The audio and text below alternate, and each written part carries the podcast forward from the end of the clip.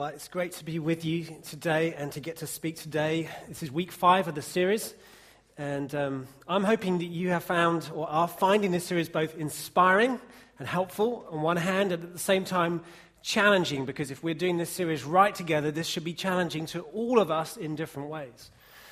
This series, I think, is inspiring because what we're talking about here isn't just a nice idea, it's not something we've conjured that we all been good to do this in the church. This is what we believe from the New Testament is God's plan and design for his church. That God is after a church which is a community where not only do you and I get to come back to God and be reconciled to him, we get to come home, but God is after a community made up of people from all different backgrounds, different cultures, different classes, different age and stage.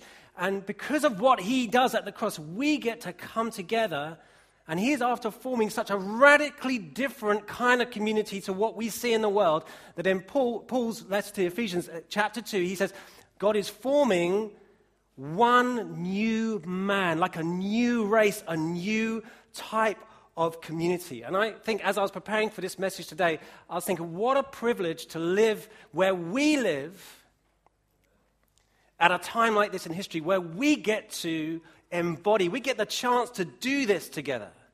I grew up in a town just outside London, which was pretty much monocultural, white, middle class, okay? Now, the Bible is true for that town, but in this place, okay, you don't often hear it said, what a privilege to grow up in Catford, but what a privilege to be in Catford, in southeast London, where we get to do church in such a way that we can say, we could embody this. We could grow to be like this. We can take people from all different backgrounds because everybody lives here and we get to do what it says in Ephesians 2 and form a community together which embodies what God wants to do amongst people from all different backgrounds. We get to do it.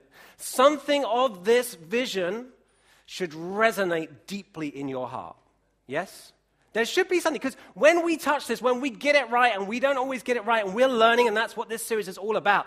But when we start to do church in such a way that someone from this background and this background and this background starts to feel like this is home, we start to realize what a church made up of people from all different backgrounds, how good that can be. So much better than being in a church just made up of people who just look like us. What a privilege to do this. Let me tell you about a friend of mine. Uh, his name is Claude. Some of you will know Claude. And Claude and I are very different. We, we don't look the same. We, we, we come from different backgrounds, we grew up in different places, we sound different. And if you were to take me and Claude and put in a, us in a room together with lots of other people, you probably wouldn't pick him and me out to be the most likely people in the room to connect. And yet we do really connect. We're, Claude and I are friends, good friends. And we have, for all our differences, a whole load of similarities. See, Claude and I both know what it is to have walked away from God and yet we get to come home. Claude and I both know what it is to have deserved judgment, we get mercy, to have deserved unforgiveness, but we get forgiveness. We're both, if you like, sons. We both get to come home to God. We're both, we're, we're brothers. And Claude and I share a love of music. And one of the great joys and privileges, uh, certainly for me, I'm hoping it is for him, is sometimes we get to write music together. And when we do that, I bring what I've got, my background, my preferences, my gifts. He brings what he's got, his background, his preferences, his gifts. And we do something, we create something together that I don't think either of us would ever have created on our own. You know, I just like, I respect him. I respect his turn of phrase, his delivery of, of, of words, his lyrical insight. Occasionally, I help him a little bit of his rapping and his spoken word because he needs a bit of work on that and I'm a bit taller than him, but he's so, so good.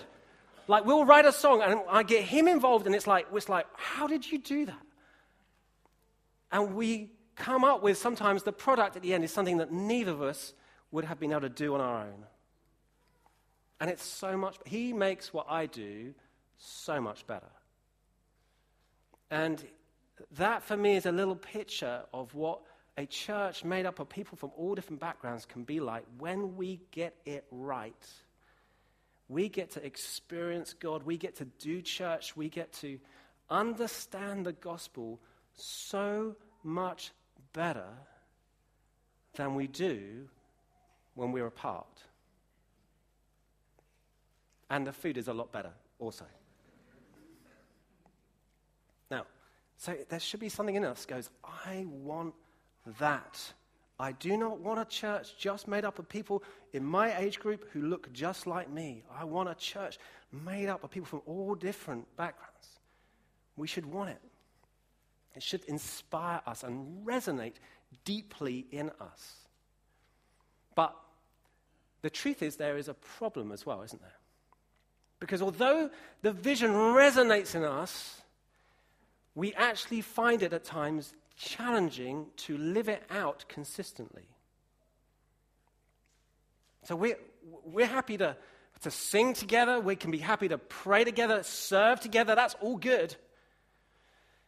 But we find it challenging sometimes to consistently come to the table together. What I mean by that is this picture of the table that we're using this series is symbolizes fellowship and connection and relationship beyond just association. In other, you know, it's like, you know, in, in ancient times in, in, in the Middle East, in Jesus' time, the table was the picture of I welcome you, you welcome me, we connect. And we find it easy sometimes, don't we? Even if we catch the vision, to withdraw quickly back into our own circles of people who look like us and sound like us. We want it, but we find it hard. That's true, isn't it? This isn't a new dynamic. If you read in the Bible, you read Galatians 2, Paul recounts a story, an incident in Antioch where he has to confront Peter.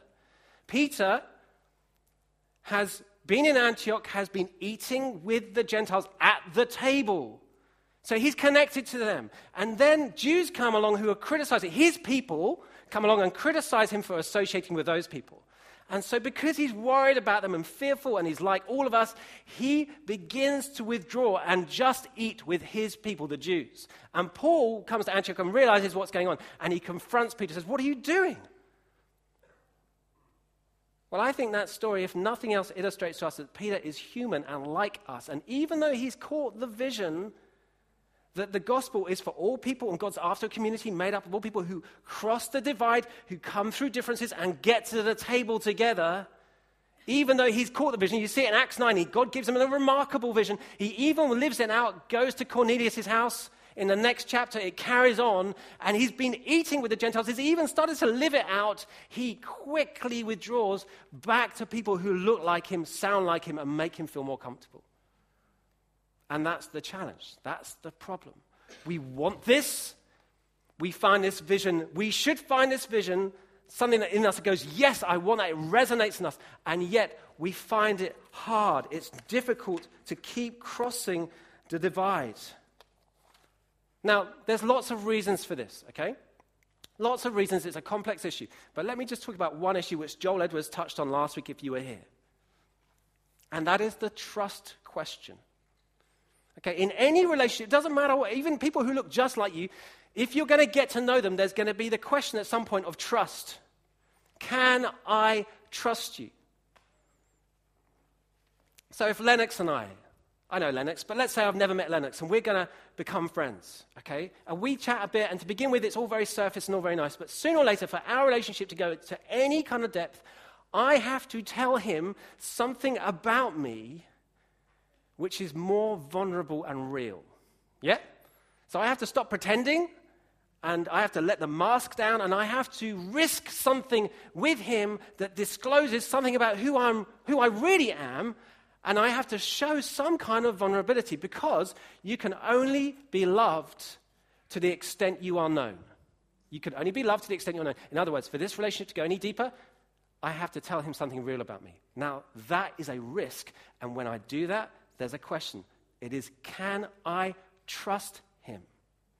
Which is why I've never told Lennox anything. This is a, no, that's not true, okay? But that's the question. We don't say it out loud. We're not saying, Can I trust you?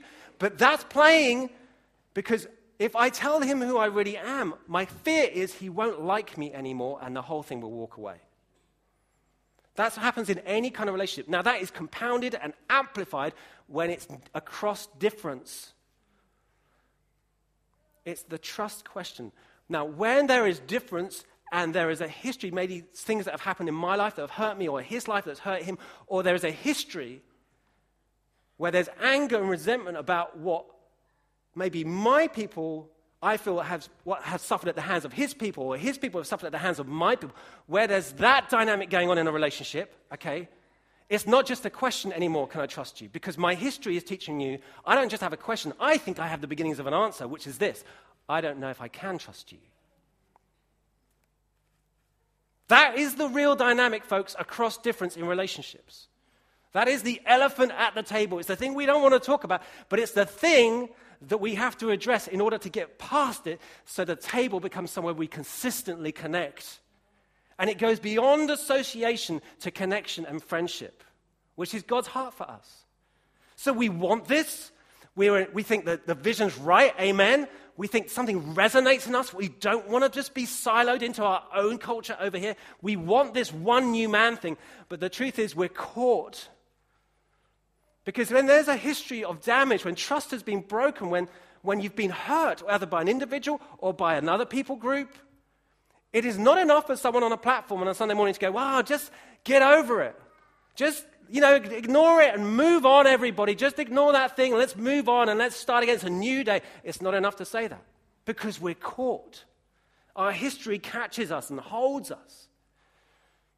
What do we need? We need something or someone to free us.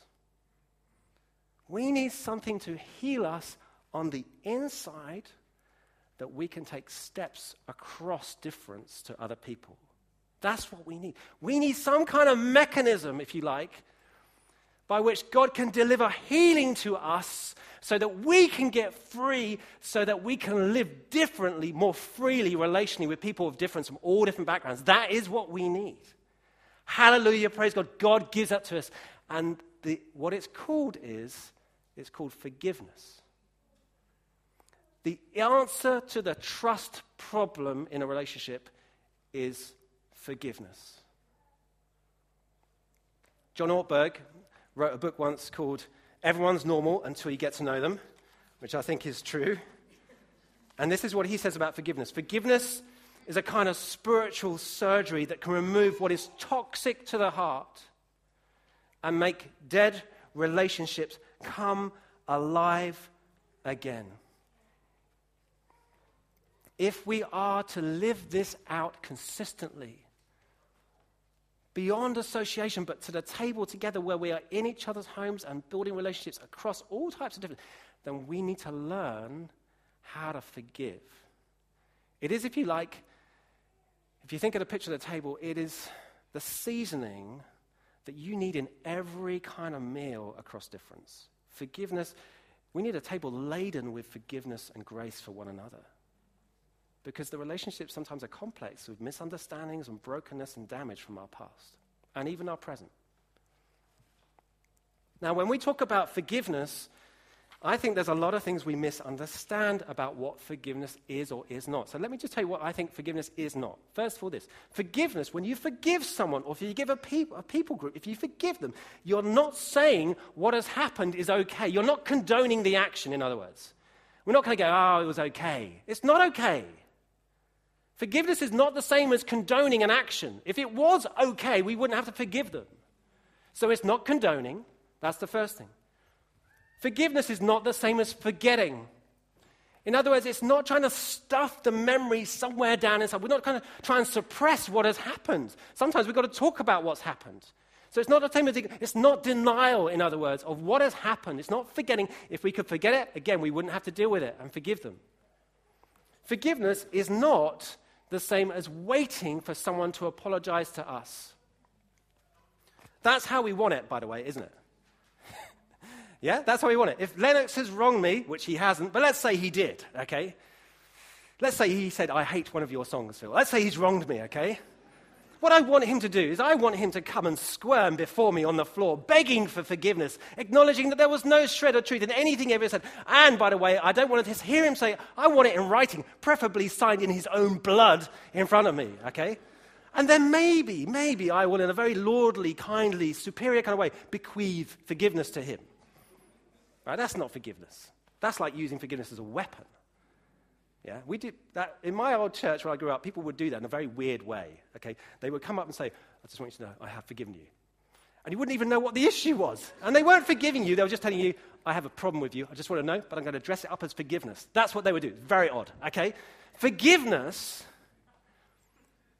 is about us taking the initiative, and it's not all about feelings, by the way. It's about a choice. We take the initiative. In Matthew 18, Jesus says, "This is how you deal with a brother." Someone close to you who has wronged you, you go to them. You step towards them. We want them to come to us, but you step to them. It's not the same as waiting for them. Forgiveness is not even reconciliation. We want reconciliation, by the way, so don't hear what I'm not saying. But forgive, reconciliation needs both sides to acknowledge that there's wrong here and to process this the same way and come to kind of, you know, some kind of well, reconciliation together. Forgiveness is not that. Sometimes you've got to forgive someone who doesn't even acknowledge that they've done wrong. Sometimes you're forgiving someone who's not even alive anymore. So forgiveness is not the same as reconciliation. You know, forgiveness is not the same as reuniting with an abusive husband. That's not the same thing.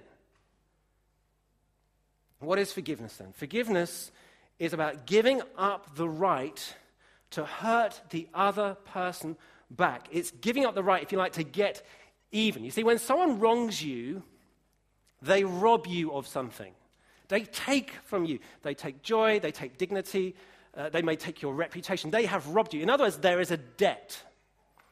Now, you can do two things with a debt, okay? The first thing is this you can take the debt and you can inflict it back on them. That's what unforgiveness is. It's like saying, I'm going to make you pay for how you have wronged me or wronged my people. I'm holding it against you as a debt that you have to pay. Okay? That's the first thing you can do. The second thing you can do with a debt is you can absorb it. You absorb the debt rather than inflict it.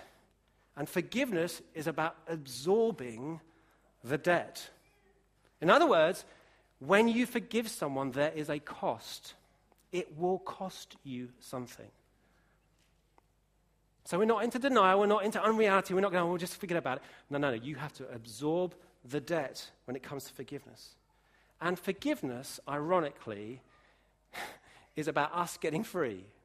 You see, we hold people, don't we? we? We hold unforgiveness about people, sometimes very understandable reasons, by the way. This is not supposed to be glib, like it's easy. I'm not saying that. But we hold people unforgiven because we are hoping that that will in some way imprison them and make them pay for what they've done to us. We want to hold them captive in our minds because of the pain and the hurt they've caused us and the way, the, way they've uh, treated us unfairly, aware or unaware, and that's why we did it. But what we find is, ironically, because we hold them unforgiven, the people held captive are us we find that we can't move on. We find bitterness rooting us. It shapes the way we respond to our next relationship and the next relationship, and we can't push back. It, and we find we're the ones imprisoned. And forgiveness is God's gift to us to get free. It gets, we get free. It's a way of releasing us. Now, as I'm speaking, I'm aware different ones of us in the room are thinking immediately, you know, God is reminding you of a person or a situation or maybe even a people group that you know you, you resent or you feel hurt by, and it affects you. You're not free of it. And if you're listening to it right and God's speaking to you, something within you thinks, I want to get free of this. Now, if you're there, I want to say a few things to you about how to take the steps of forgiveness. I want you to understand a few things. And fundamentally, this whilst forgiveness is something that we have to do, like I said, you have to take the step, you have to, you know, you have to be, take the initiative. And there are steps of forgiveness. The ability to take the step is built on the platform of understanding and experiencing, tasting, if you like, what Jesus did for you on the cross. Our ability to forgive someone and take those steps is fundamentally rooted far more about what he has done on the cross than it is about what I'm about to do. Let me give you an illustration. So, a couple of weeks ago, I met up with a friend of mine called John, and uh, we were talking about the fact that he's climbed a mountain in Africa called Mount Kilimanjaro. It's in Tanzania, and he's done it three times now. Kilimanjaro is just under 20,000 feet, so it's a big mountain, okay? And I was going, well, just tell me about, you know, how you did that and what that was like. And he was saying, well, there's a few things you need to climb Kilimanjaro. First of all, obviously, you've got to be fit enough. You've got to have the right gear. You've got to have a guide. But he said the real thing you've got to have, or at least you've got to allow time for, is your body has to acclimatize to the altitude and the lack of oxygen at different altitudes as you go up. You know, the thing that gets people often means they don't make it to the top, in other words, and they don't take the steps, is they simply have not allowed their body enough time to acclimatize. So if I said to you, like, who wants to go and climb Kilimanjaro? Let's go. And somebody said, yeah, we'll go. You know, say Lennox, after we've repaired our relationship. We decide to go. And I said, we're going to go tonight. We're going to land tomorrow. We're going to climb on Tuesday and be home for dinner Tuesday night. That's what we're going to We're going to take the shortest route. We get the guide straight up as fast as we can. The truth is, we're not going to make it. We will not get where we're trying to get to because our body will not have enough time to acclimatize. Our body, we're just not prepared to do this. We're going to be sick. It's going to get altitude sickness. We're going to have to come down. We will not get where we want to go. Well, that is the same thing for forgiveness. In order for us to take the steps, there is something that has to happen inside of us in order for us to be able to take the steps to get where God wants us to get to. For the climber to make it, something has to adjust inside of them in order for them to make it all the way, to take the step. For the victim to forgive, God needs to do a work inside of us that enables us to make the steps. Our, our ability to do it, to take the step, in other words, to forgive, is born out of fundamentally changes that happen in our hearts first because of the cross. And then we can take the steps. I want to read to you a passage that Andrew spoke about earlier in the, in the series. This is a passage that is all about the cross and what the cross has done in us and for us and what he wants to do through us, if you like. It is, it's, a, it's a brilliant passage of acclimatization to use that picture. Okay, I'm going to read to you from Ephesians 2. It's going to come up on the screen from verse 11, and it says this Therefore, remember that formerly you, who are Gentiles by birth, called uncircumcised by those who call themselves the circumcision Remember that at that time you were separate from Christ, excluded from citizenship in Israel, and foreigners to the covenants of the promise, without hope, without God in the world. But now, in Christ Jesus, in other words, because of the cross, you who were once far away have been brought near by the blood of Christ. For he, himself is our peace who has made the two groups one and has destroyed the barrier, the dividing wall of hostility, by setting aside in his flesh the law with its commands and regulations. His purpose was to create in himself one new humanity out of the two, thus making peace and one body to reconcile both of them to God through the cross, by which he put to death their hostility. He came, preached peace to you who are far away and peace to those of you who are near. For through him we have both access to the Father by one Spirit.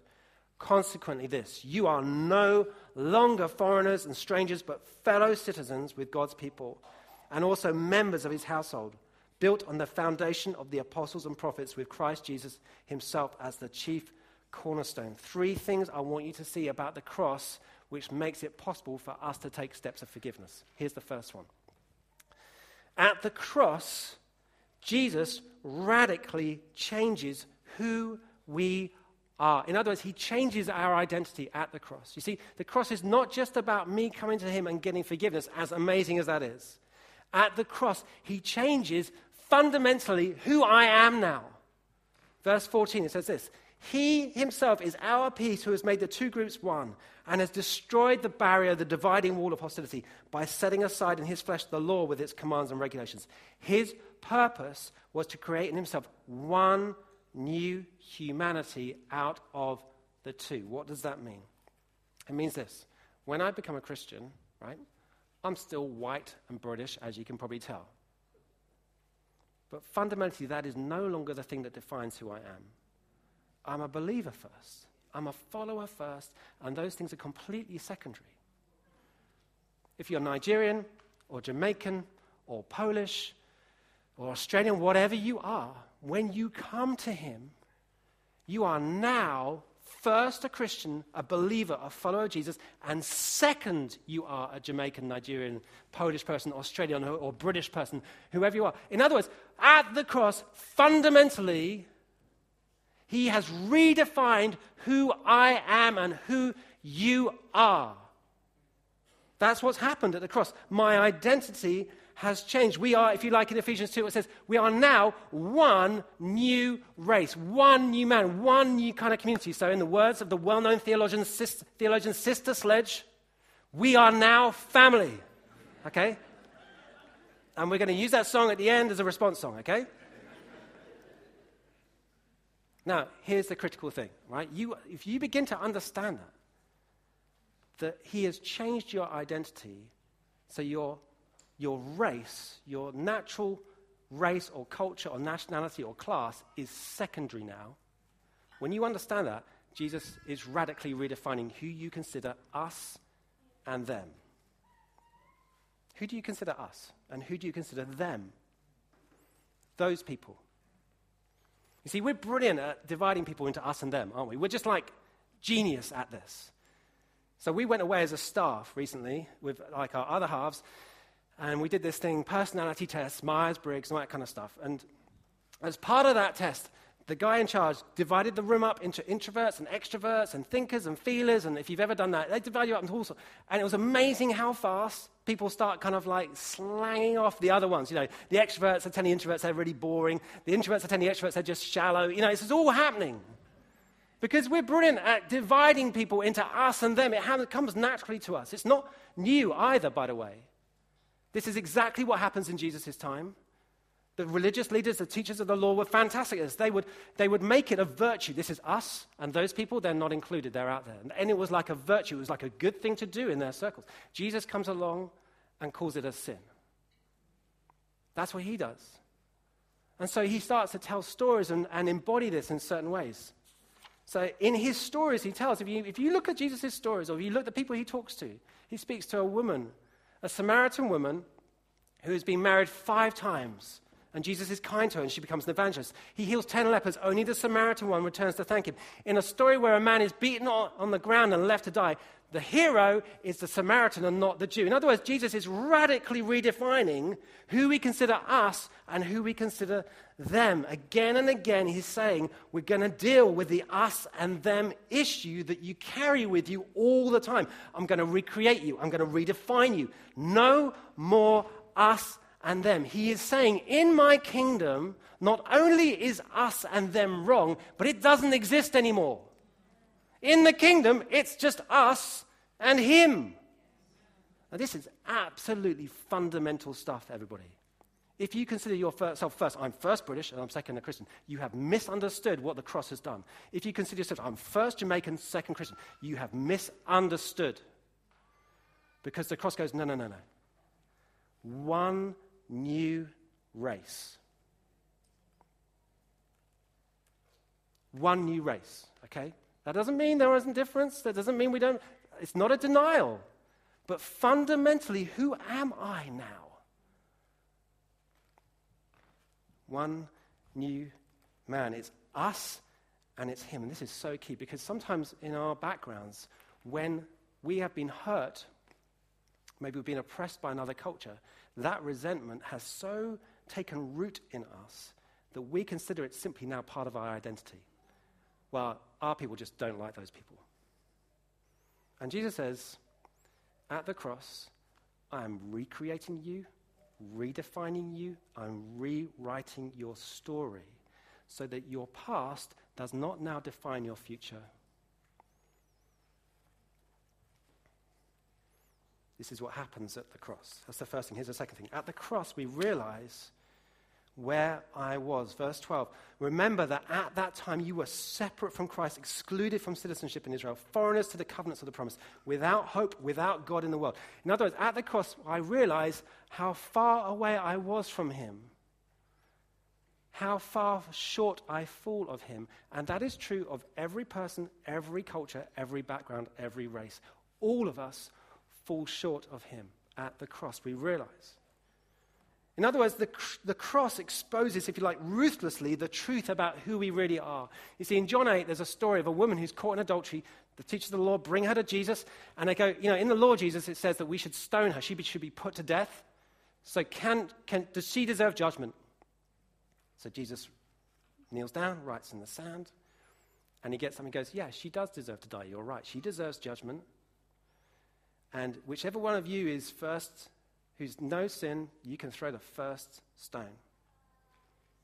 And if you know the story, no one throws a stone. What is he saying? He's saying they do deserve judgment. He deserves judgment. She deserves judgment. But it's just not your judgment. It's not your judgment to bring anymore. It's not your condemnation to bring anymore because everyone falls short Every cultural grouping falls short. Every history, nationality falls short of him. And when you forgive someone, what you're saying to him, you're not saying, I don't want justice. What you're saying, Jesus, I trust you that you are the judge and you will bring justice where there has been injustice. But I'm putting the responsibility for the justice bringer into your hands and I'm relinquishing it out of mine. Because when we hold people accountable for things that have been done to us, we're saying, I'm going to hold them unforgiven. And it's a way of trying to bring justice to them because they deserve justice. Well, you're right, they probably do. But He's the justice bringer. And forgiveness goes, I'm putting it into your hands because I'm guilty as well. That's what happens at the cross.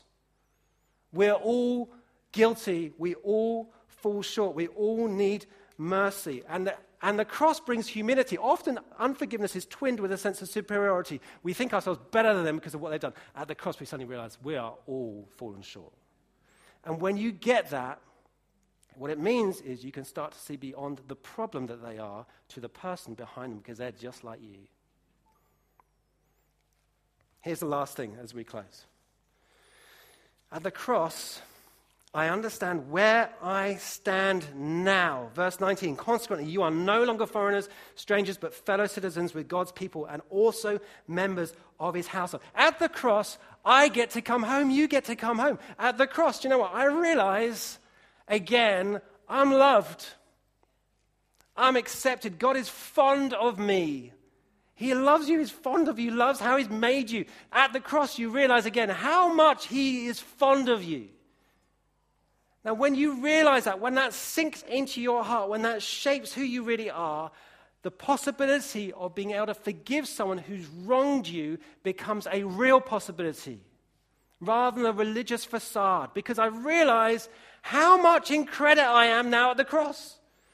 Let's use a picture. If you, if you have a million pounds in the bank, not only do we all want to meet you and go out for lunch with you this afternoon, but if you have a million pounds in the bank, if you're in credit by a million pounds, if someone owes you a hundred pounds or even a thousand pounds, maybe even ten thousand pounds, in other words, they are seriously in debt to you. They rob from you.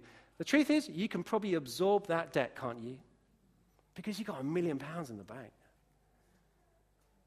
But when you have nothing in the bank, like you're bankrupt already, you're empty when it comes to this. When someone owes you or wrongs you, you're going to find it very difficult to absorb the debt of forgiveness. At the cross, if you have understood the cross right, you realize how much in credit you are.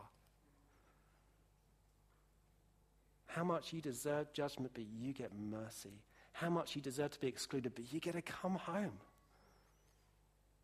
You're in credit. And at the cross, the possibility becomes real to take steps of forgiving people. It's just like, it's just amazing grace, everybody. You know, we shouldn't be able to do church together. But because of grace, we can start to do this. We can start to work it out. You see, I believe God wants us to push beyond association into connection and friendship at the table consistently, not just for a series, because we realize this is who we are now. You see, at the cross, where we've been defined by anger and resentment of things that have done to us, and they may be very real offense, by the way, and I'm not in any way ignoring that that is real, but because of that, at the cross, God can get us free from that past. Because of what the cross has done. Because when we come to Him at the cross, we realize just how amazing grace is. And we understand that this grace is now available for us to dispense forgiveness to people who by right shouldn't get it, but because of what He has done in your heart, now you can absorb the debt and you can take the steps. Let's stand, we're going to pray, and the band are going to come and we're going to sing. But let's just pray together.